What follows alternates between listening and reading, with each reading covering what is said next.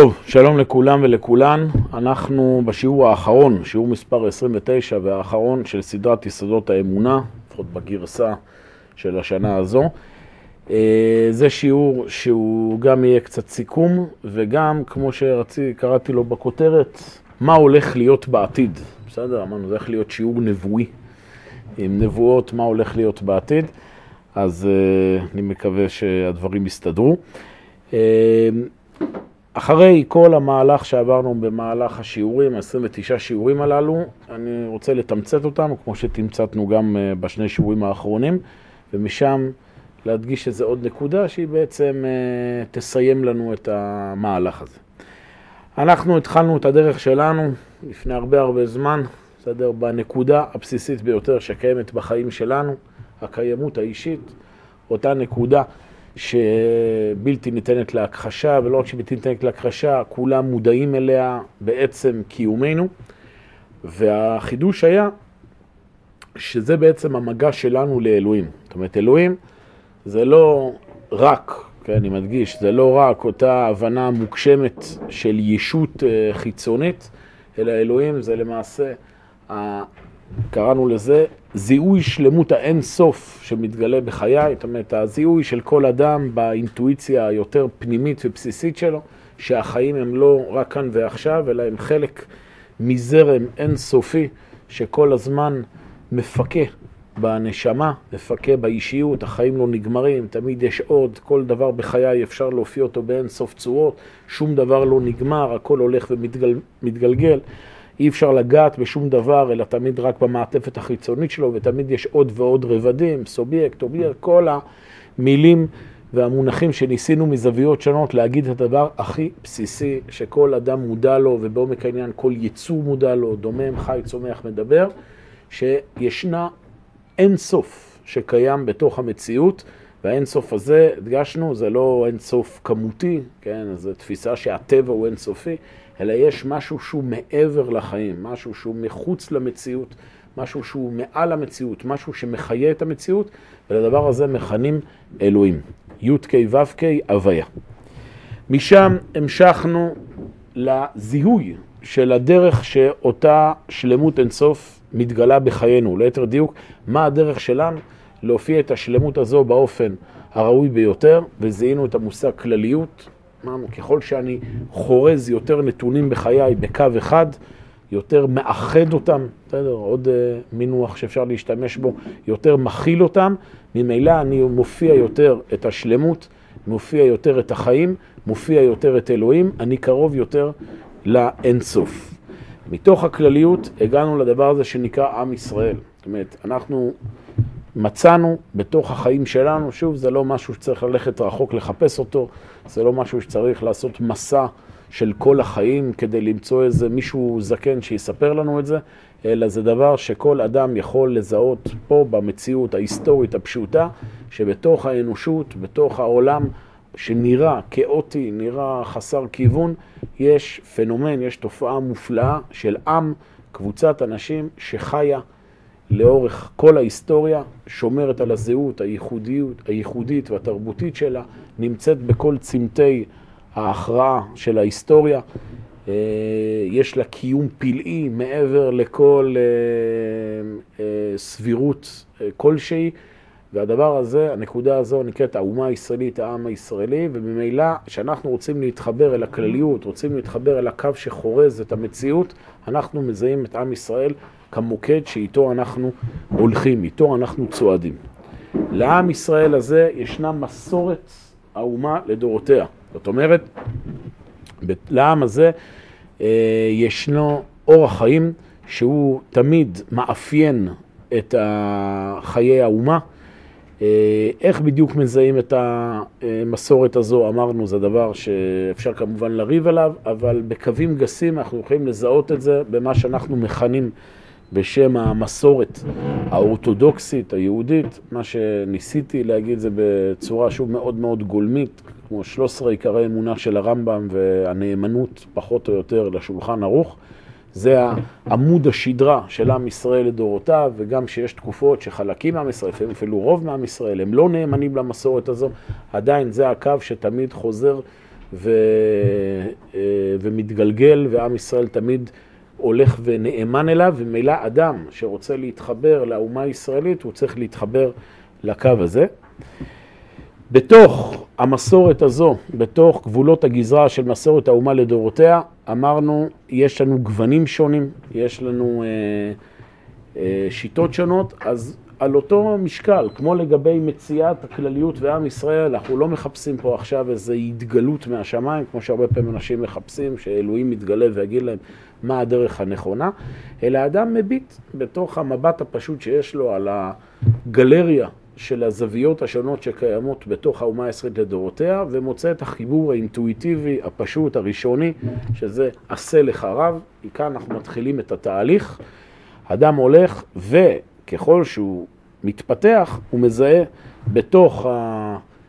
אה, בתוך המסורת הזו, אה, אמרנו שני צדדים. צד אחד של זוויות שונות של אותה רמה, רמת כלליות, אלו ואלו דברי אלוהים חיים, זאת אומרת, אדם וזה שיטות שונות בעם ישראל, שכולם מאחדות את האומה, כולם התקבלו על האומה, כולן עם מקורות, כולם מסתדרות עם המציאות וכולי, ואז מבין שיש פה זוויות שונות, 12 שבטים, שכל אחד משלים את התמונה הגדולה, והצד שהוא קצת יותר מורכב זה גם ליצוג מדרג של כלליות בתוך, בתוך השיטות באומה הישראלית, זאת אומרת, אדם ככל שהוא הולך ומתפתח, הוא לומד יותר, הוא מבין יותר, ובאופן אישי, אמרנו, לא מדובר כאן עכשיו שאדם צריך להכווין הכוונה לאחרים ולא עכשיו לפסוק דברים לדורות, באופן אישי אדם מתחיל להתקדם, צועד בחייו כל הזמן מכלליות אחת לכלליות גדולה יותר, מאחד יותר דברים בחייו, והולך ומתקדם לו, הכל בתוך בעצם ההתקדמות האינסופית הזו של הכלליות. וכאן, בנקודה הזו, יש עוד אה, זווית אחת שכדאי ללטש, וזה לאן אנחנו הולכים, או נקרא לזה מה הולך להיות בעתיד. זאת אומרת, שאלו את זה לאורך כל השיעורים וגם בשיעור האחרון, שבסדר, זאת אומרת, אנחנו אמרנו הולכים ומתקדמים כל הזמן, אבל יש איזשהו יעד שאנחנו חותרים אליו. יעד שאנשים קוראים לו בשם גאולה, יש כאלה שמכנים את זה בשם בית מקדש, יש כאלה שמכנים את זה בשם תחיית המתים. לאן אנחנו חותרים? מה, לאן ההבנה הזו, שאנחנו מדברים פה עכשיו על שלמות אינסוף שהולכת ומופיעה בהיסטוריה, לאן אנחנו הולכים? וזו הנקודה שאני רוצה לחדד. אנחנו לא חותרים לשום יעד מוגדר. זו הנקודה שאני מקווה שאחרי כל מה שעברנו במהלך ה... אה, בערך השיעורים הללו הוא כבר מתחיל להיות מובן. הרצון לחפש יעד, הרצון לחפש איזושהי נקודת הגעה, זה בדיוק הרצון לעשות פסל מסכה. הרצון להגשים את אלוהים. כלומר, להגיע לאיזושהי נקודה שהיא הסוף. כל מה שניסינו להפנים בשיעורים הללו זה את ההבנה שאין סוף. שום דבר לא נגמר אף פעם. ישנה פסקה שהרב כותב אותה בסידור עולת ראייה, פסקה מאוד חשובה, שהיא, אפשר לקרוא לזה באיזשהו מקום, אה, אחד מהפסקאות שנותנות את היישום הנפשי להבנות שלמדנו בסוגיה הזו של יסודות האמונה, מאמר איסורים ומרקים ומלחמת הדעות והאמונות. אומר הרב כך, על ידי קדושה עליונה זו, אם תרצו, על ידי ההבנות שלמדנו בתכנים אה, המדוברים, על ידי קדושה עליונה זו אנו באים לידי ההכרה שהחפץ הפנימי, כלומר הרצון הפנימי של בקשת השם הוא העולה על כל החיים ועל כל העושר. שימו לב למשפט הבא, הבקשה בעצמה היא התכונה המבוקשת, לא המציאה, כי המציאה היא תמיד בלתי אפשרית. כי הננו צועדים מגודל אל גודל, מבקשה לבקשה, מבהירות לבהירות ומוודאות לוודאות יותר עליונה, על כן נאמר, התעללו בשם קודשו, ישמח לב, מבקשי השם. לא מוצא השם. העמדה הנפשית הזו, זו העמדה הנפשית המרכזית שאמורה להיכנות לאדם שיש לו אמונה בוגרת. ההבנה שאנחנו נמצאים פה בצעידה אינסופית. החפץ, החפץ הפנימי של בקשת השם הוא העולה על כל החיים ועל כל העושר. הרצון לתלות את העושר באיזשהו הישג בחיים, זה שורש החטאת, זה שורש העבודה זרה, זה שורש ההגשמה, שכולנו נמצאים במהלך הזה. זאת אומרת, אף פעם אדם לא נפטר לחלוטין מהצורך להגיע לדברים ולהגשים אותם, ואף אדם גם אה, לא מתייאש אה, מהתמיד התקדמות. אבל השאלה היא, בתוך שני הכתבים הללו, השאיפה היא כמה שיותר לדחוף לכיוון של הבקשה וכמה שפחות להישאר מקובעים במציאה. כל החיים שלנו הם תהליך אחד ארוך ואין סופי של התקדמות. זה מתחיל ברמה האישית, מהלך שאני תמיד מנסה להסביר לאנשים. כאשר אדם הוא לא מפנים את הרעיונות הללו, הוא אדם שחי בתסכול מתמשך. אדם שמחפש מציאה, מחפש למצוא את אלוהים באיזשהו שלב בחייו, הוא לעולם לא ימצא אותו. כי אלוהים נמצא כאן ועכשיו. לא מחר, לא אתמול. היום, אם בקולו תשמעו. זה מתחיל מהדברים הבסיסיים ביותר. כשאנחנו אומרים פה אלוהים, אחרי כל מה שלמדנו, אני מקווה שכולנו מבינים. אלוהים, לא הכוונה היא פה לעולם הדתי של אלוהים. אלוהים, תחליף את המילה אלוהים במילה משמעות לחיים. תחליפו את זה במילה סיפוק. תחליפו את זה במילה תחושת שלמות, ניצוץ של תחושת שלמות. השלמות מורגשת רק כאשר ישנה השתלמות, רק כאשר ישנה התקדמות. שילד או ילדה בגן ילדים, איפה הם מוצאים את אלוהים? צריך לקלוט את זה, צריך לחנך את זה מגיל צעיר. הם מוצאים את אלוהים בזה שהם עכשיו מתנהגים כמו ילד וילדה. הם מתמלאים חיים ושמחה במה שהם עושים עכשיו. הם שמחים, הם משחקים, הם מתנהלים כמו ילדים, הם ממצים באופן כמה שניתן, ממקסמים את הילדות. הבריחה שהרבה פעמים ילד או ילדה מוצאים את עצמם, שהם בורחים לעולמות אחרים, מדמיינים מה יקרה שהם יהיו גדולים, זה נקודה לא טובה. בוודאי שילד וילדה חושבים איך נתקדם הלאה, וצריך אדם לתכנן מה יקרה שהוא יהיה גדול, אבל לא בצורה של עכשיו לא טוב לי, ושנהיה גדול, ושנהיה גדולים, אז יהיה לנו טוב. לא. עכשיו טוב. עכשיו אלוהים נמצא עם האדם. שנהיה גדולים, שנכיר יותר דברים, שנגיע למערכות חדשות, אלוהים יהיה עוד יותר איתם. ואז אנשים מגיעים לשלב הבא בחיים, לצורך העניין למערכת הלימודים בבית ספר, כיתה א', גם. היצר אה, הזה כל הזמן לחכות ליום שלמחרת, שנסיים את, ה... אה, את השנה, שנסיים את המבחנים, שנעבור את הגיל הזה, שנגיע לבת מצווה, שנגיע לבר מצווה, שנעבור את הבית ספר יסודי ונגיע לתיכון. גם זה איזושהי אשליה שאנשים תמיד בורחים אליה, כי זה מאפשר בריחה מאלוהים. זה מאפשר שוב להיכנס לדמיון שמעבר לקשת בענן, שם, שם נפגוש את הקדוש ברוך הוא. זה הולך ומחריף ככל שהשנים עוברות. אדם מדמיין כל הזמן מה יקרה, והוא לא מוצא, הוא לא מוצא. במקום להיות מלא שמחה וסיפוק, איפה האלוהים פוגש אותו עכשיו? עכשיו זה ההתמודדות שלך, עכשיו זה ההתמודדות שלך. זה לא רק במחשבות של מה יקרה מחר. זה גם הדמיונות של אם הייתי במקום אחר. אתם מבינים? כל המחשבות האלה של אם רק הייתי נמצא לא כאן אלא שם. אם רק הייתי נולד למקום אחד ולא מקום שני. אם רק היה לי יותר כישרונות. אם רק היה לי פרצוף אחר. כל האימים הללו זה חוסר אמונה.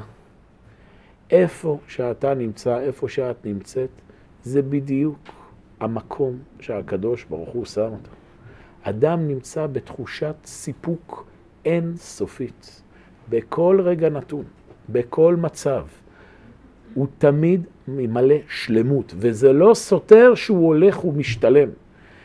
הבקשה בעצמה היא התכונה המבוקשת.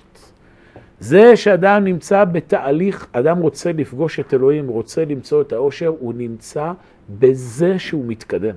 הסיפוק הוא בהתקדמות, הוא לא בהגעה. ההגעה, הרגע שאדם מגיע לאיזושהי שאיפה שהוא רצה אותה ועכשיו הנה היא מתממשת, זה ודאי שיש נקודות כאלה, אבל זה רק אשליה. כמו שאמרנו, בסדר, שאפת, שאפת, לסיים את, לסיים את התואר. אוקיי, סיימת את התואר, שמחים קצת, נו, ומה עכשיו? עכשיו ברור שיש שלב חדש בחיים. אז זה ככה גם צריך להיות המינון בנפש. שמגיעים לנקודות הישג, לפסגות, יש איזה קצת מנוחה, קצת שאיפת רוח, ומיד אחרי זה הולכים ומתקדמים, מחיל אל חיל, כל הזמן.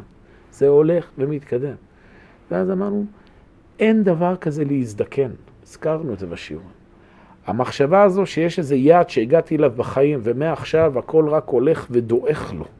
ואז ככל שאדם מזדקן הוא כבר יותר עייף, זה הפוך מהתפיסה האמונית. התפיסה האמונית היא מחיל אל חיל. ככל שמסכינים, הדעה מתיישבת.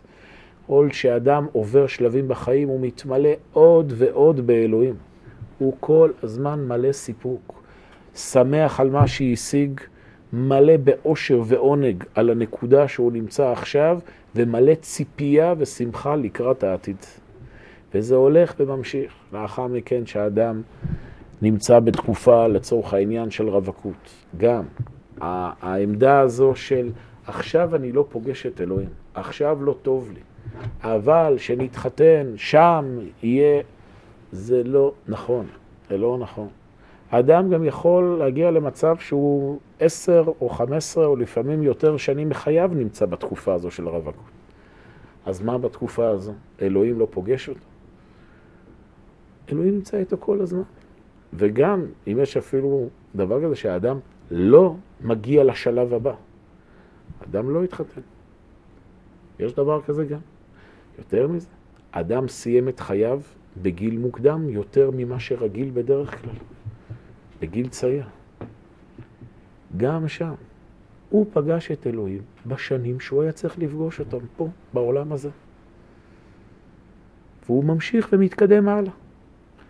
ואז אדם מתחתן, ויש לו ילדים, והוא פוגש את אלוהים בצורה אחרת, והוא מלא שמחה, והוא לא עסוק כל היום ב...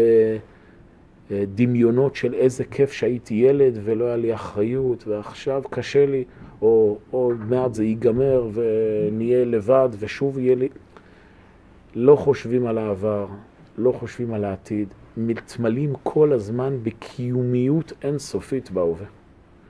וכך האדם הולך, וגם כשהוא מגיע לגיל מבוגר, הוא לא עסוק בכלל בחפירה הזו של מה עשיתי, מה היה. הוא הולך ומתקדם. וכשמגיע הרגע שהוא מת, yeah, הוא פשוט הולך ומתגלגל הלאה ברצף האינסופי של השלמות האלוהית. אדם כזה, הוא לא נמצא, אמרנו, ב, לא בדמיונות על העתיד ולא בתסכולים על העבר. אדם כזה, גם המעברים בחייו, הם מעברים מאוד מאוד פשוטים. הזכרנו, אני חושב, את המדרש הזה, שאומרים חכמים, מה ההבדל בין רשעים לצדיקים? שרשעים נפטרים מהעולם הזה כמו, הזכרנו את זה כבר? לא? בטח הזכרנו, אבל שכחתם, לא משנה. אומרים חז"ל שרשעים נפטרים מהעולם הזה כמו פיטורי בפי ושת. בתרגום, כמו חבל מטבעת של ספינה. זאת אומרת, הם נקרעים מהעולם הזה, הם, זה לא רק מהמוות, הם מקובעים בתוך המדרגה שהם נמצאים בה, ולצאת עכשיו למדרגה חדשה, זה תמיד קשה להם. זה משהו שנעשה בצורה מאוד מאוד... אה, היה כבר איזה משהו שהשגנו, ועכשיו ועכשיו אה, מדרגה חדשה, זה להשיג אותה, זה עכשיו צריך לבנות את הדברים מחדש. לא. איך צדיקים נפטרים מהעולם הזה, אומרים חז"ל? כמו נסיובי מחלבה, כמו שערה שיוצאת מחלב. במילים שלנו, הם פשוט זורמים הלאה. המעברים בחיים שלהם וגם המעברים בין החיים למוות הם לא מעברים קשים. בכל שלב הם פוגשים את הקדוש ברוך הוא. בכל גיל, בכל מצב, תמיד הם הולכים ומופיעים את הדברים, זורמים בהם עוד ועוד ועוד. זה נכון, אמרנו, ברמה האישית, וזה עוד יותר נכון ברמה הכללית, וזו הנקודה שאליה אנחנו חותרים. אין דבר כזה להגיע לנקודת יעד. תמיד בסופו של דבר אדם נמצא בהתקדמות בעבודת השם. אין הבדל מהותי בין מצבנו עכשיו לבין מצבנו שייבנה בית המקדש, או מצבנו שתהיה תחיית המתים. גם שייבנה בית המקדש במהרה בימינו, אנחנו אומרים אמן, זאת אומרת, אנחנו רוצים שהמדרגה החדשה תופיע. אבל אחרי שייבנה בית המקדש, השלמות האינסוף תמשיך להופיע. ימשיכו להיות התקדמויות, ימשיכו להיות אתגרים, האדם ילך כל הזמן ויופיע עוד ועוד דברים. גם שיגיע תחיית המתים, שזה מושג שאנחנו לא לגמרי מבינים מה הוא אומר, אבל הכוונה היא שוב איזה ביטוי לכך, כמו שדיברנו על זה, שכל ה... איזה מדרגה בעולם שה... אה, שהדברים המתים מתחיו מחדש, שזו מדרגה שלמעשה קיימת לאורך כל הדרך. גם עכשיו יש החייאת מתים, זה שאנחנו מצליחים לשחזר דברים, זה שאנחנו פוגשים חבר שלא ראינו 12 חודש, אנחנו מברכים מחיי המתים. כלומר, מתחיה פה משהו, אבל ככל שהמציאות תלך ותתקדם, גם המדרגה הזו של תחיית המתים היא תהיה יותר דומיננטית בחיים שלנו. גם זה לא איזה נקודת יעד מסוימת. תחיית המתים היא תלך ותופיע עוד ועוד ועוד.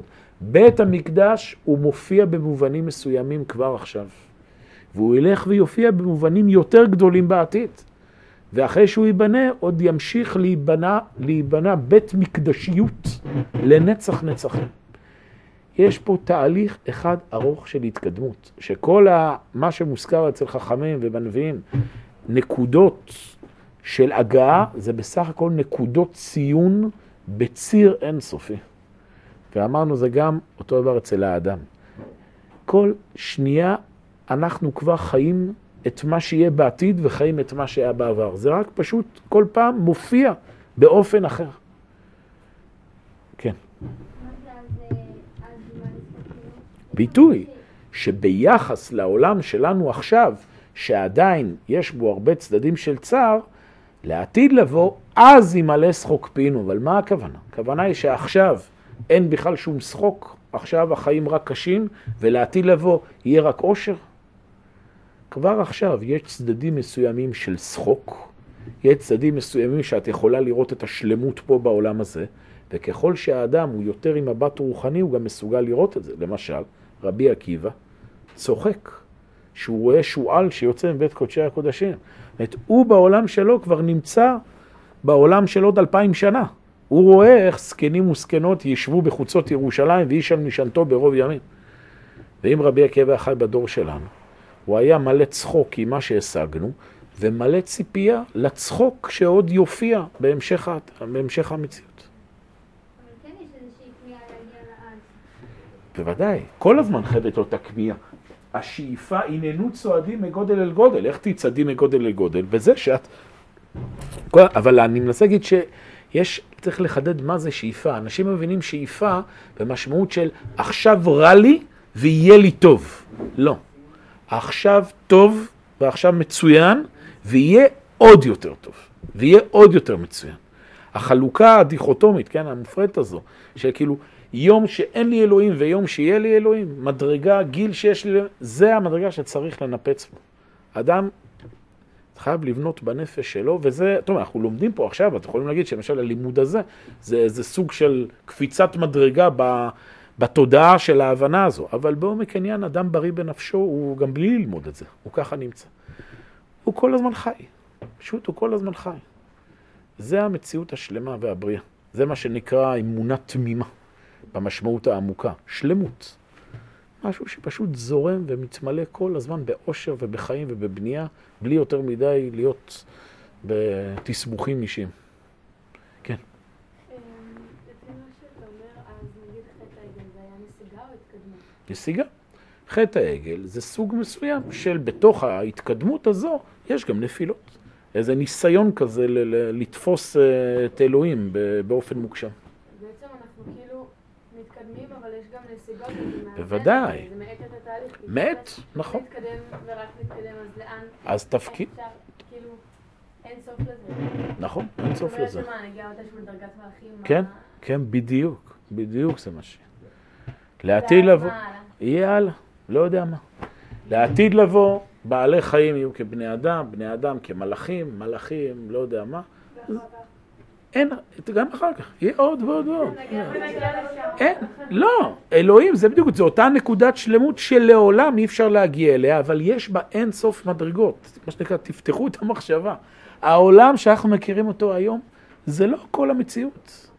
יש אין סוף עולמות. אפילו היום אנחנו ב, ב, ב, בשכלנו הקטן, אנחנו יכולים לראות את זה בעולם הטבע, בעולם הפיזיקה. יש יקום אין סופי. גם בעולם הרוחני יש אין סוף דברים. עולם המחשבות, הרגשות, התודעות שאנחנו מכירים, הוא, הוא אפס קצהו מהשלמות האלוהית האינסופית. אנחנו יכולים לדמיין את ה...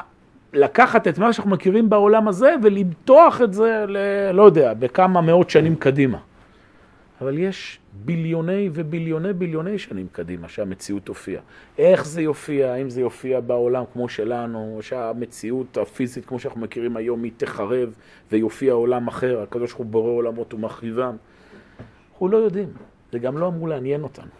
אנחנו יכולים לראות שכעת, בתאריך זה וזה, בשעה זו וזו, החיים האלוהיים מופיעים בי. ואני עכשיו בכל דרכיך דאהו. אני עכשיו ממצה את כל האנרגיה שלי, את כל הכוחות, כל הרגשות, למצות את החיים האלוהיים כאן ועכשיו בצורה הטובה ביותר. ומחר אני אעשה את זה עוד יותר, כי יהיה לי עוד טיפת חיים. וככה לאין קץ. כן. אה, הזאת? כי בה הרבה יותר קל להתקבע, זה מנה. ברגע שאומרים לבן אדם, אתה צריך להיות כזה בציר התקדמות אינסופית, זה דורש מאמץ. הטבע כידוע שואף לאי סדר, שואף למנוחה. אדם מטבעו, הוא רוצה להיות פסיבי. הגעתי וזהו. אבל תשימו לב שיש מלאך שמכה על קודקודנו ומכריח אותנו לגדול. אדם לא יכול באמת לשבת כל הזמן בעמדה פסיבית. תמיד הוא יהיה חייב לגדול, גם מבחינה פיזית, הסידן נברח לו מעצמות, הוא יתנוון. יש דחיפה פנימית להתקדם. אם אדם לא יילחם בדחיפה הזו, אלא ייפתח לה, זה המתכון לחיים מאושרים. נמצא כל הזמן בהתקדמות. כאילו ההשתלמות זה להילחם בטבע. להילחם בצדדים האפלים של הטבע, ולהתחבר לטבע הפנימי. ותשימי לב שזה הנקודה שאנחנו מאושרים בחיים. מתי אדם מרגיש אושר בחיים? האדם לא מרגיש אושר בחיים שהוא עכשיו משיג איזה הישג פסיבי. זה נותן לו תחושה של הנאה, לא אושר. האושר, הסיפוק, זה כאשר אדם יוצר משהו. אז אדם מרגיש שהוא הוא מצטרף ל, לשרשרת האינסופית של היצירה האלוהית. אה? כן. עוד פעם, רק בקול. עבודת השם תהיה יותר קלה כי גם אה, גילוי השם יופיע במציאות. וכולם, כל האדם יכיר ב... את יכולה לקרוא לזה שעבודת השם תהיה יותר כולל... אני אומר, היעד שלנו, כאילו כן, אבל גם מה זה, את צודקת, הכל נכון. היעד שלנו זה להביא את הגאולה, ועבודת השם תהיה יותר קלה, אם אפשר להתנסח ככה, אבל אני מנסה רק להעמיק במושגים. כשאומרים, אנחנו רוצים להגיע לגאולה, אנחנו רוצים שעבודת השם תהיה יותר קלה, אז אנשים, שוב, הם נכנסים לעולם כזה של עכשיו אנחנו לא בעבודת השם, עכשיו אנחנו לא בגאולה. יגיע יום ששם, לא. כבר עכשיו עבודת השם יש לה צד שהיא קלה לך. יהיה עוד יותר, את צודקת, יהיה עוד, אבל העוד שיהיה בעתיד לא בא לסתור את הסיפוק והשמחה שקיים עכשיו. כי גם עוד אלפיים שנה את תהיי מבחינה איכותית בדיוק באותה נקודה כמו עכשיו. כמותית, את תהיי בעולם פי אלף יותר מתקדם, יותר אלוהי, יותר שלמותי וכולי. אבל מבחינת, ה... מבחינת העמדה הנפשית, אנחנו נמצאים כל הזמן באותו ציר של עושר אינסופי. ולכן אני מנסה להסביר, זה לא משהו שהוא רק ברמה הפילוסופית, זה משהו שברמה הקיומית. אדם אמור, וזה השאיפה, בכל רגע נתון בחיים שלו. גם ברגעים כביכול הכי קשים, רק גם בהם שלכאורה הוא, הוא לא רואה את ההתקדמות, אדם מעמיק, תמיד הוא נמצא באושר אינסופי. הוא תמיד חלק מהנהר האינסופי הזה של השלמות האלוהית. עכשיו הוא פה, פה, בסדר, זה כבר שאלה כמותית. מה זה משנה איפה נולדתי, מה זה משנה מה הכישורים שלי, מה זה משנה מה קורה איתי. בעומק העניין, מה זה משנה, כן? אם אני חי או מת. בעומק העניין, אני תמיד שייך לאלוהים. עכשיו, אני פה, אני ממצה את זה. אין, גם יש אנשים שכל הזמן נמצאים בשאלות, למה יש לי שתי ידיים ולא שלוש? למה, אה, אמרנו, למה נולדתי פה ולא מקום אחר? למה אה, הייתי... זה, שאלות שהן כולן נובעות מבלבול. השאלות לא מתחילות משם, השאלות מתחילות אחרי, על כוחך אתה נולד, על כוחך אתה חי, ועל כוחך אתה עתיד ליתן דין וחשבון לקדוש ברוך הוא. אנשים שאומרים את המדרש הזה, זה מצלצל לנו היום כזה שפה קצת קשה, אבל צריך לקרוא את זה בנימה אחרת. על כוחך אתה נולד. זאת אומרת, זה לא תלוי בך. אתה עכשיו כאן, בתקופה הזו, ב... ב כן, לא, אם היינו חיים בתקופתו של אברהם אבינו, מה היה קורה? אם היינו חיים בתקופת מלחמת השחרור, מה היה קורה? אם נחיה עוד 500 שנה, מה... א', בעומק העניין אנחנו כולנו חיים בכל התקופות. זאת אומרת, יש איזה ציר של נשמות אינסופי, וזה שאנחנו היום, בשנה שלנו, אנחנו בעצם חיים את כל מה שעבר בהיסטוריה לאורך הדורות, שעל גבי זה אנחנו, החיים שלנו קיימים היום. ואנחנו חלק מהשרשרת שגם מכינה את הדורות הבאים. זאת אומרת, אנחנו גם בעצם חיים גם את ה... את הנצח. אבל אני אומר, בעמדה עכשיו ההכרתית הפסיכולוגית, אדם מתמקד במה שיש מולו. זה הכל. ואז, כמו שאמרתי לכם את זה הרבה פעמים בשיעורים האלה, הוא, קוראים לזה באנגלית untouchable. אי אפשר לגעת בו. שום דבר לא יכול לפגוע בו. מה, מה יקרה? כל אסון, כל זה, כמובן, הכל כואב, כולנו בני אדם, התחושה... אבל יש איזה משהו שהוא גדול יותר מכל דבר אחר. בקשת השם היא העולה על כל החיים ועל כל העושר. הבקשה בעצמה היא התכונה המבוקשת, לא המציאה. כי המציאה היא תמיד בלתי אפשרית, אי אפשר למצוא את אלוהים. הננו צועדים מגודל אל גודל, מבקשה לבקשה. מבהירות לבהירות ומוודאות לווד... לוודאות יותר עליונה. בקשה כל הזמן, מגודל אל גודל. זה הכל. מישהו רוצה לשאול פה קודם משהו? כן. כל מה שנאמר, אבל זה כשאתה הולך מגודל אל גודל או מבהירות לבהירות.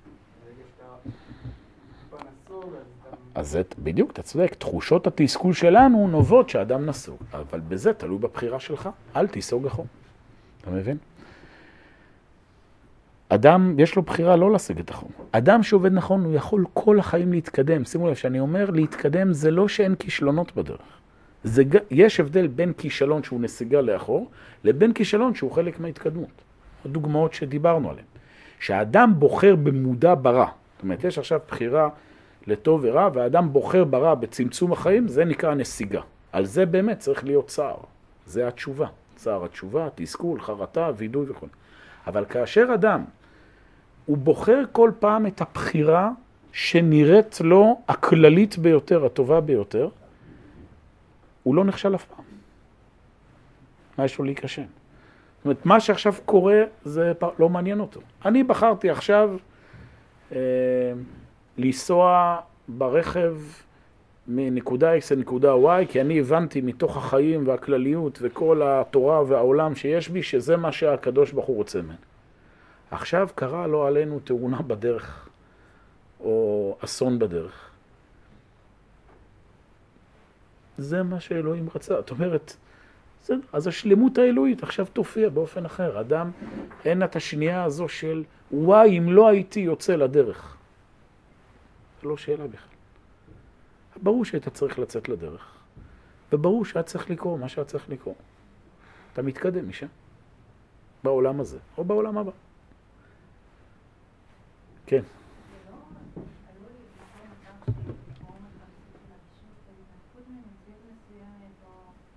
כן, זה עלול. לכן, את צודקת, זה עלול באמת לגרום לאיזו תחושת אדישות וכזה פט, פטליות, מה שנקרא.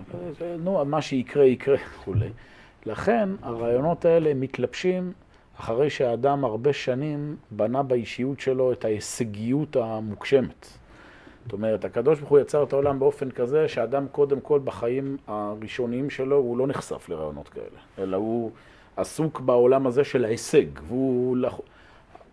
ואחרי שהנפש שלו היא כזו נפש שמתקדמת, היא לא יודעת מוטיבציה, עכשיו הרעיונות האלה אמורים להתלבש ולתת לו את השלווה בתוך, שלוות הנפש, בתוך כל המסלול ההישגי הזה.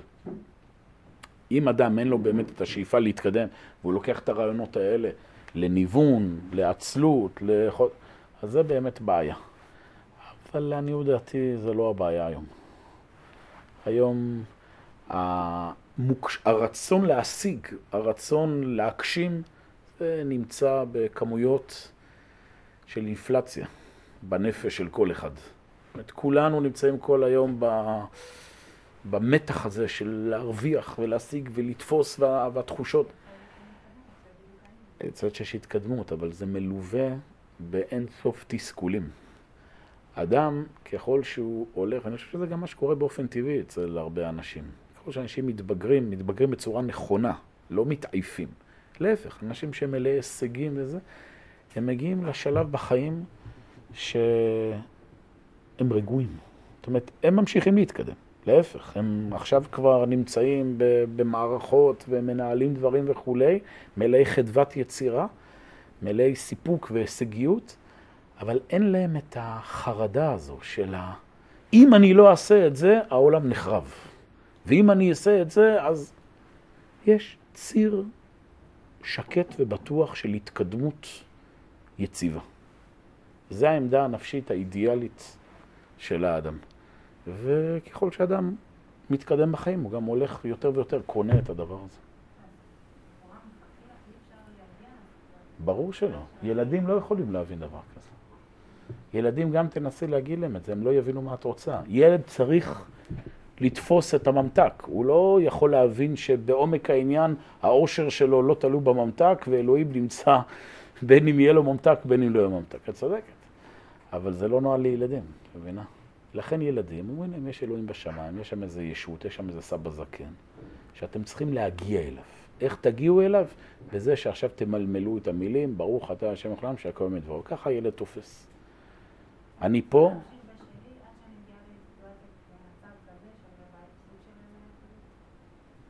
מה זאת אומרת להמשיך בשלך? לא הבנתי. כן, ברור, ברור. זה לא שאדם יכול באופן מלאכותי עכשיו להכריח את עצמו לחיות ככה. זה קורה תהליך טבעי. זאת אדם הולך ומתקדם, אבל ככל שהוא לומד בשכל שלו יותר את הרעיונות האלה ומפנים אותם, באופן טבעי העולם שלו הופך להיות יותר רגוע ומאוזן. לפעמים זה גם עניין של גיל, ברור שזה זה הרבה, הרבה נתונים שמצטרפים פה, אבל זה נקודת השאיפה. כן. הרב, שמחנכים אה, ילדים הגשמה, זה לא גורם להם אחר כך ממש לבעיה באמונה, כאילו ל... כאילו... עוד פעם, כי ילדים אין להם את היכולת המופשטת, וכמו שאמרו פה יפה, גם זה לא טוב ש... זאת אומרת, אם ילד מגיל קטן היה לו יכולת מופשטת להבין את הרעיונות האלה, יכול להיות שהיינו מפתחים אנשים מנוונים שלא רוצים להתקדם. הם היו לוקחים את הרעיונות האלה ומתרגמים אותם לעמדה כזו, טוב, אלוהים נמצא בכל מצב, אז מה זה משנה עכשיו, מה עושים? לכן הקדוש ברוך הוא שם פה איזה סוג של מחיצה, שרעיונות מהסוג הזה לא חודרים בשלבים הראשונים של התפתחות האישיות. ובהתפתחות האישיותית הראשונית, האדם נמצא בתחושה הזו שאלוהים נמצא מעבר לפינה, ואם אני אתאמץ עכשיו, אני אתפוס אותו. אמנם הוא לא תופס אותו, אז הוא אומר, טוב, אז עכשיו הוא נמצא מעבר לפינה, ותופס, תופס. אז יש פה ציר, אם הוא נעשה נכון, שבמקביל להישגיות הזו, גם לאט לאט נחשפים לרעיונות האלה, במינון זה או אחר, ולאט לאט, בדיוק בגיל האדם כבר מתחיל להתמלא בתסכול שהנה הוא לא פוגש את אלוהים, הוא מבין את זה, ובעצם הוא עכשיו מבין שאלוהים היה כל הזמן איתו. לא? לא, לא, את רואה שאלפי דורות אנשים חיים, ו... וכן, בסופו של דבר מתקדמים ונהיים מאושרים. רוב האנשים מאושרים בחיים. זה לא נכון שרוב האנשים מתוסכלים. רוב האנשים מאושרים בחיים. הם לא יודעים בדיוק להסביר את זה, הם לא תמיד, אה, כמובן, ככל שהם פחות משתמשים במילים האלה של אלוהים, אז זה גם יכול להיות פה יותר בעיות, אבל בסופו של דבר, אדם נורמלי, הוא מוצא את, הוא מוצא את אלוהים. הגיע לשאלה שהוא מצא את מה שהוא מחפש, ואנשים קוראים לזה בטעות להשלים עם החיים. אבל השאלה איך אומרים את המילה הזו. יש להשלים עם החיים בצורה של החיים ניצחו אותי, אין מה לעשות. יש גם להשלים עם החיים בצורה יפה. ככה זה צריך להיות, בדיוק. לא פחות ולא יותר. סיפור כזה, כבר שכחתי בדיוק על מי זה מסופר, אבל שנפגשו פעם אה, שלושה דמורים או משהו כזה, שלושה רבנים, וכל אחד אה, דיבר, הנושא השיחה היה, אה, אם, אם הייתי יכול, מה הייתי אומר לקדוש ברוך הוא לשנות בעולם, משהו כזה. זה היה... יש כאלה לפעמים, בפאנלים כאלה, פעם הזמנו אותי לפאנל כזה בתיקון ליל שבועות. איזה דיבר היית רוצה לשנות מעשרת הדיברות? בסדר. אז, אה, אז הסיפור שהראשון אמר, אני הייתי אומר לקדוש ברוך הוא, שיקדם יותר את הגאולה, שעם ישראל לא יסבול כל כך הרבה, וטה טה טה טה טה. השני אמר, אני, אני אתן לקדוש ברוך הוא ש... כבר לא זוכר מה, שלא יהיו עניים, לא יהיו חולים. השלישי אמר, אני אומר לקדוש ברוך הוא, תמשיך בדיוק את מה שאתה עושה עכשיו. זו העמדה הנפשית. מה שקורה זה בדיוק מה שצריך להיות. ובתוך זה כל המוטיבציה ללכת ולהתקדם קדימה. לשם אנחנו. אם אני... מה, לאן אנחנו מצפים? אנחנו מצפים לאינסוף. זה הציפייה הגדולה מכל. כבר. היא כבר עכשיו, בדיוק. אנחנו חיים את האינסוף ונחיה אותו עוד יותר. בעצם סוף. המטרה שלנו להתקדם. המטרה שלנו היא לחיות, שחלק מהחיים זה התקדמות. לחיות את האינסוף, זה הרעיון. לחיות את האינסוף, תמיד. בשביל שהדברים קצת יותר יובנו, אני רוצה להראות לכם משהו מעניין. משתמש בו המון בשיעורים, כי לדעתי זה משהו שממחיש את הרעיונות שדיברנו עליהם בכל הסדרה הזו. אה, זה הדבר הבא, שימו לב. חלקכם או חלקכן, אני הראיתי לכם את זה בשיעורים אחרים, אבל אני רוצה לראות אתכם את זה בהקשר הזה ולראות אתכם כמה דברים מעניינים. מה שאתם רואים מולכם, אלה שצופים בנו אז רואים את זה פה על המסך, זה צילום מסך של אתר מאוד מאוד חשוב בעולם, שנקרא גייפ מיינדר. זה השם, J-A-P-M-I-N-D-E-R, אפשר להריץ את זה בגוגל, למצוא את זה, זו התוצאה הראשונה. זה אתר סטטיסטיקות עולמי, אם אני לא טועה, הוא ממוקם בשוודיה, אה, שהם אוספים סטטיסטיקות, האתר הזה, אה, מכל העולם, משנת 1800 עד היום. בסדר? 217, 218 שנים של סטטיסטיקה. בסדר? ה- מה זה? שישדרו את התוכנית הזו, זה יכול להיות גם אה, עוד חמש שנים. אה, מה שהגרף הזה ספציפית שאתם, שאתם רואים מולכם, זה גרף שנקרא Wealth and Health of Nation. זאת אומרת, יש שם, הם משתמשים בסטטיסטיקות בכל מיני דברים, אה, יש שם המון, שקצת מבין או מבינה אנגלית, ממליץ להם להיכנס לאתר הזה, אפשר שם למצוא דברים נפלאים. גייפ מיינדר, J-A-P-M-I-N-D-E-R. M-I-N-D-E-R. I-N-D-E-R. Gapminder. לא יודע מה זה, אבל זה המילה. אה? G. אה, G, אה, G, G, אני, בלבלת אותי, G. אה, כמו שאמרתי, זה נקרא Wealth and Health of Nation, זאת אומרת, בריאות ועושר של מדינות. פה בגרף הזה יש לנו את ציר ה-Y וציר ה-X. ציר ה-Y זה תוחלת חיים של מדינות. 25 שנה, 30 שנה, 35 שנה, 40, 45 וכן הלאה. ציר ה-X זה עושר למדינה. 200 דולר הכנסה לנפש לשנה, 400 דולר הכנסה לשנה וכולי. כל נקודה על הגרף הזה היא מבטאת מדינה אחרת על פני הגלובוס, זה לפי צבעים. כל הכחולים זה אפריקה, כל הצהובים זה אמריקה, כל הכתומים זה אסיה וכולי. אז אפשר לבדוק כל מדינה בפני עצמה, נראה לכם כמה דוגמאות. אה, בלי להבין הרבה, אני כבר אומר את העיקרון הוא פשוט. ככל שהמדינה נמצאת יותר בצד אה, שמאל ולמטה של הגרף, זו מדינה יותר ענייה ויותר חולה. תוחלת חיים נמוכה ופחות כסף. ככל שהנקודה נמצאת בצד ימין למעלה של הגרף, זו מדינה יותר עשירה ויותר בריאה. יותר תוחלת חיים ויותר כסף. זה העולם לשנת 1800. בשנת 1800 תוחלת החיים הממוצעת בעולם היא גיל 33. בסדר? 1800. אני אומר 1800, זה לא הרבה. זה הסבא של הסבא של הסבא שלנו. שלוש דורות אחורה, אולי טיפה יותר. תוחלת החיים היא 33 בעולם, הממוצעת. כמובן, היו כאלה שחיו יותר, אבל זה הממוצע. הכנסה דולר לנפש, 900 דולר לאדם לשנה, לא, לא הרבה בכלכלה, במונחים שלנו עוני מרוד. כולם מסכנים, כולם עניים, כולם חולים, כולם מתים. אני אריץ עכשיו את הגרף ותראו מה קורה בעולם ב-200 שנה האחרונות. הגרף הזה הוא דוגמה, המחשה, למה שדיברנו כל השיעורים האלה. זה נקרא אלוהים. איך אלוהים מופיע בעולם?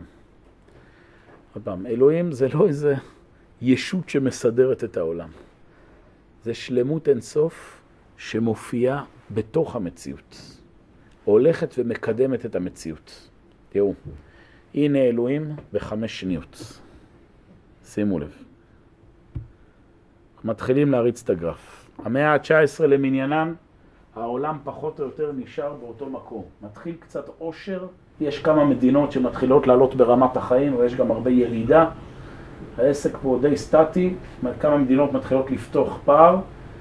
מאה ה-19 מתחילים לעלות, 1914 מלחמת העולם הראשונה, ירידה גדולה, כולם, מלחמת העולם השנייה, ירידה, שימו לב מה קורה, ממלחמת העולם השנייה ואילך.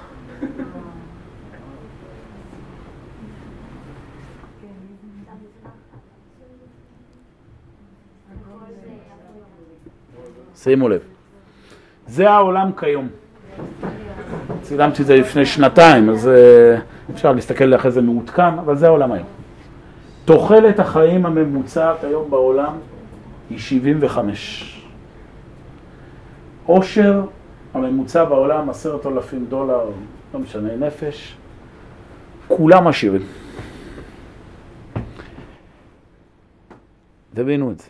המבט הקטן שלא רואה את אלוהים, זה המבט של אותם אנשים שכל היום חיים, כמו שאמרתי לכם, בדמיונות על העבר ועל העתיד. יש אנשים שכל היום עסוקים בכמה טוב היה פעם.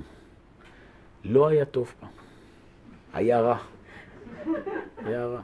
יש כזה נטייה, גם אצלנו יש כזה נטייה, כן, איזה כיף שהיינו שם באירופה והפריץ רק הרביץ לנו ולא הרג אותנו, ו...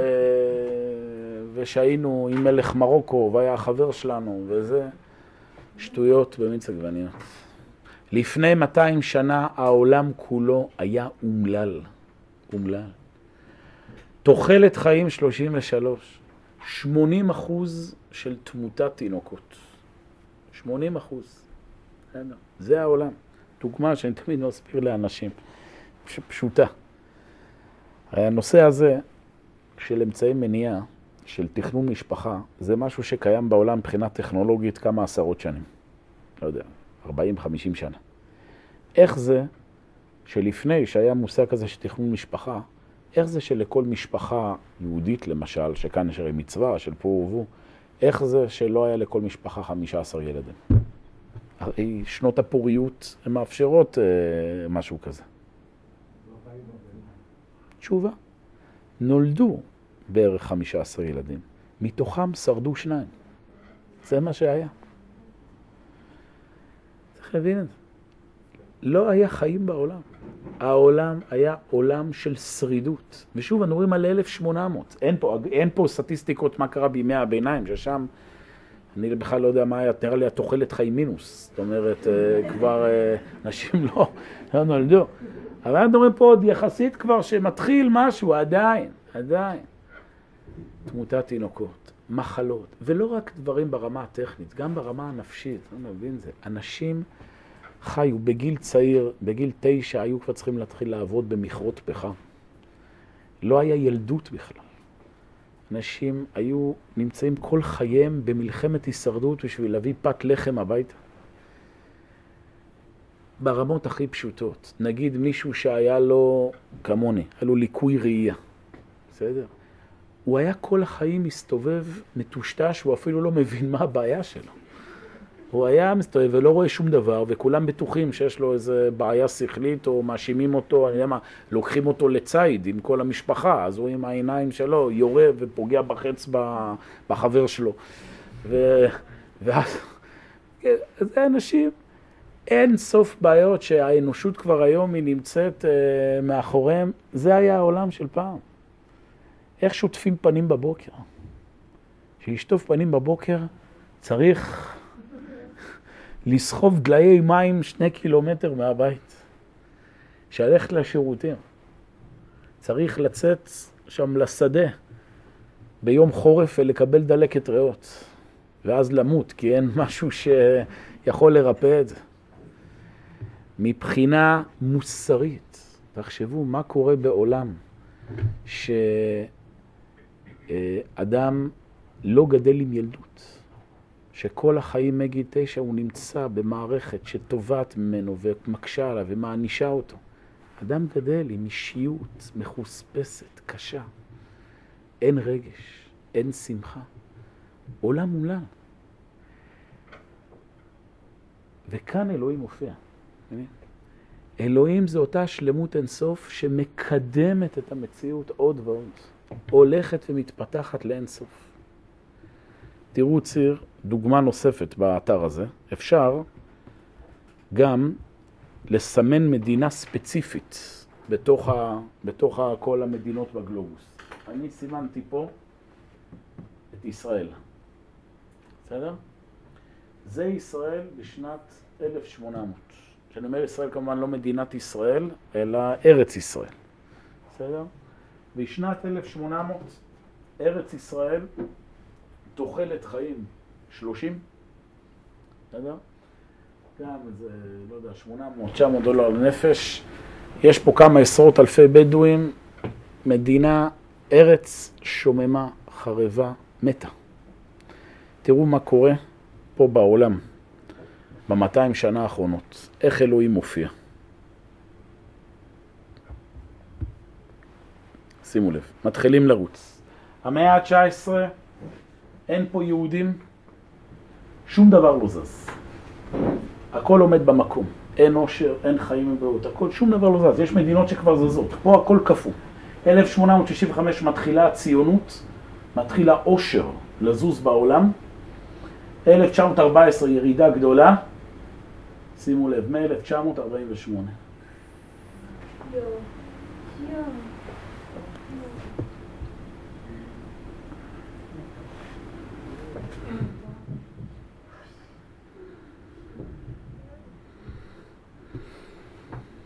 הנה אלוהים, תכירו. שרצה לראות את אלוהים. זה אלוהים. זה אלוהים. זה ישראל היום. בסדר? זה כל העולם אגב, ישראל היא פשוט המוקד של הדברים האלה, קשור למה שדיברנו, עם ישראל וכולי. זה המוקד. זה המבט שהאדם אמוני רואה בעולם. הוא רואה איך הכל צומח. הכל כל הזמן הולך וצומח. ולשם העולם הולך. זה מה שהולך להיות בעתיד. הולך להיות רק עוד יותר. שתראו שאני לא ממציא את זה, זה עוד לכם סרטון קצר. מקווה שצריך לראות פה את זה טוב במסך.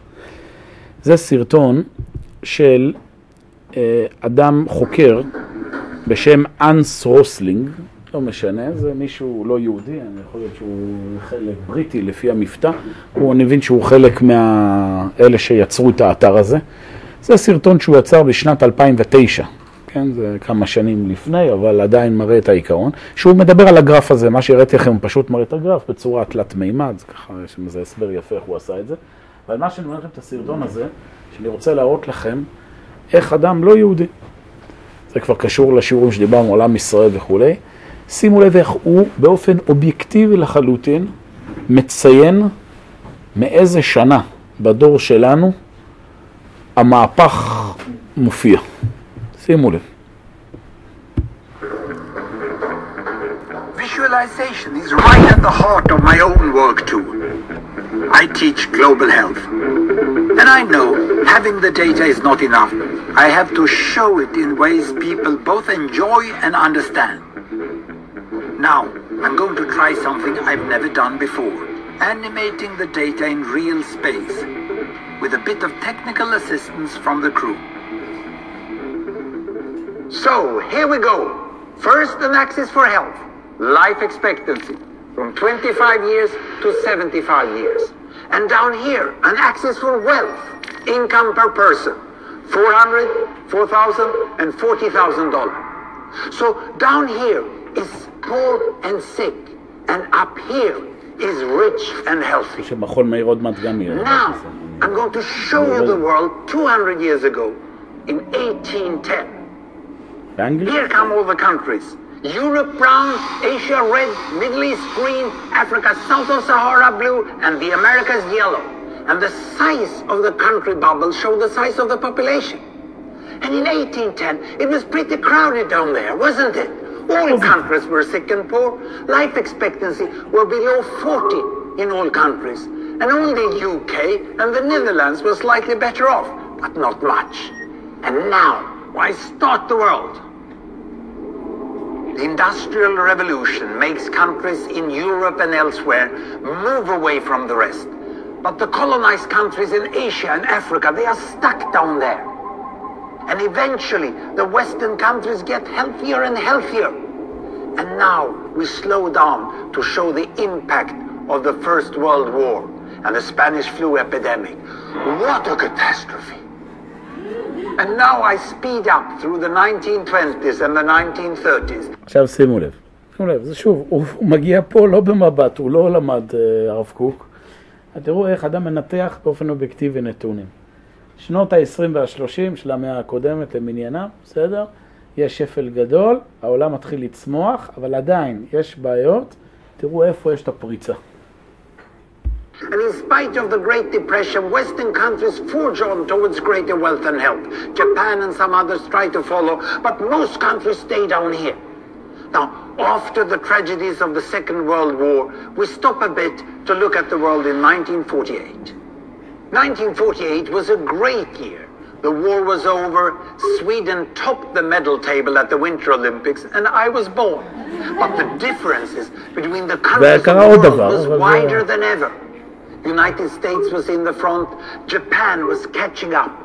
Brazil was way behind, Iran was getting a little richer from oil, but still had short lives. And the Asian giants China, India, Pakistan, Bangladesh, and Indonesia, they were still poor and sick down here.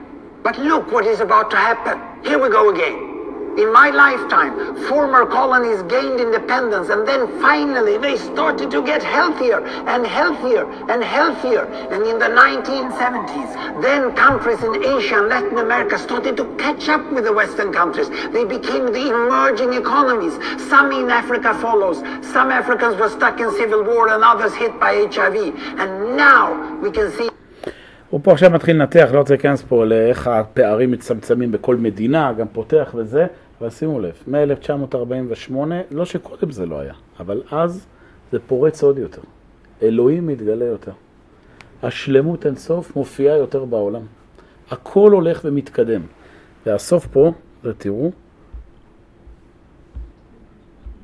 disparities today, we have seen. And yet, despite the enormous disparities today, we have seen 200 years of remarkable progress. That huge historical gap between the West and the rest is now closing. We have become an entirely new converging world. And I see a clear trend into the future with aid, trade, green technology. לשם העולם הולך. מבינה? זה החץ. שאלנו את השיעור לאה, מה יהיה בסוף? אז הנה, זה הנבואה. הוא הולך להיות רק יותר טוב. זה הכיוון. שלמות אינסוף הולכת ומופיעה עוד ועוד. פה כמובן זה ציר שמתעסק רק בדברים של חומר, כן? של בריאות ושל uh, כלכלה. גם בעולם הרוחני והמוסרי. עכשיו תבינו, בתוך זה יש אינסוף בעיות, כמו שאנחנו יודעים בנושא הזה, שפה רואים איזה גרף מאוד אופטימי. אנחנו יודעים שביום יום זה מלא בנפילות וקשיים ומחלות ומלחמות. בדיוק גם בעולם הרוחני, אנחנו יודעים שיש אין סוף בעיות, נפילות. הכיוון הוא כל הזמן הכיוון הזה. למעלה, למעלה, למעלה. ישמח לב מבקשי השם. ויכול שאדם מבין את זה יותר, ככל שאדם הוא בוגר יותר, ככל שאדם הוא יותר חי את השלמות אינסוף, ככה גם החיים האישיים שלו נראים. גם זה משהו, פה זה בתהליכים הכלליים בעולם, שיותר קל לראות את יד אלוהים. אבל גם בחיים האישיים של האדם. האדם כל הזמן נמצא בציר הזה שעולה כלפי מעלה. מה שלמדנו בכל התהליך הזה הוא אחד, למצוא את אלוהים. סוף דבר, את האלוהים ירא ואת מצוותיו שמור, כי זה כל האדם. סוף דבר הסיכום של הכל. החיים מלאי אלוהים, מלאי שמחה, מלאי התקדמות, מלאי אושר. וככל שאדם הוא יותר נפתח לזה ומבין את זה, ככה גם הוא מחבר את החיים שלו לתוך הרצף האלוהי. וככל שהאדם מבין את זה, ככה גם החיים העתידיים שלו יהיו כאלה. חיים יותר שמחים, יותר בריאים, יותר מתקדמים, וכאמור, מה שיקרה זה לא משנה בכלל. הוא תמיד ימשיך להופיע את ההתקדמות הזו של אלוהים, גם אם זה פה וגם זה בחיים שאחרי המוות. זה הרעיון. וזה בנימה אופטימית זו, אבל הפעם באמת אני חושב שזה נימה אופטימית. כי אני מקווה שזו פעם אולי ראשונה בחיים שאנחנו באמת אופטימיים, לא מהבטחות של, של דברים שאי אפשר לראות, לראות מול העיניים. האופטימיות במשמעות העמוקה זה הדבר הכי חזק שיש בחיים. גם ברמה הכללית, גם ברמה האישית. וככל שאדם הוא יותר שייך לדעת אלוהים, הוא גם חי את זה ביום-יום, הוא רואה את זה מול העיניים, בכל דבר, בכל דבר, בכל צומח, בכל דומם, הכל מתחבר, הכל בסופו של דבר מגלה את האינסוף. זה המדרגה שעליה מדברים המקובלים. הנה. להיות עם דעת אלוהים. זה המדרגה של מה שאנחנו מכנים לעלות ניצוצות, לייחד ייחודים. כל הביטויים הנסתרים האלה שמשתמשים בהם כמשהו מיסטי, זה המשמעות שלהם. שהאדם מתלכד עם הדבר הזה, מתלכד עם אלוהים. וכל דבר הוא רואה את זה. הכל, הכל, הכל נשזר לתפיסה אחת שלמה, לשם ייחוד קודשא בריחו ושכינתי תמיר ונעלם בשם כל ישראל. שיהיה לכם חיים מאושרים. נעצור פה. טוב.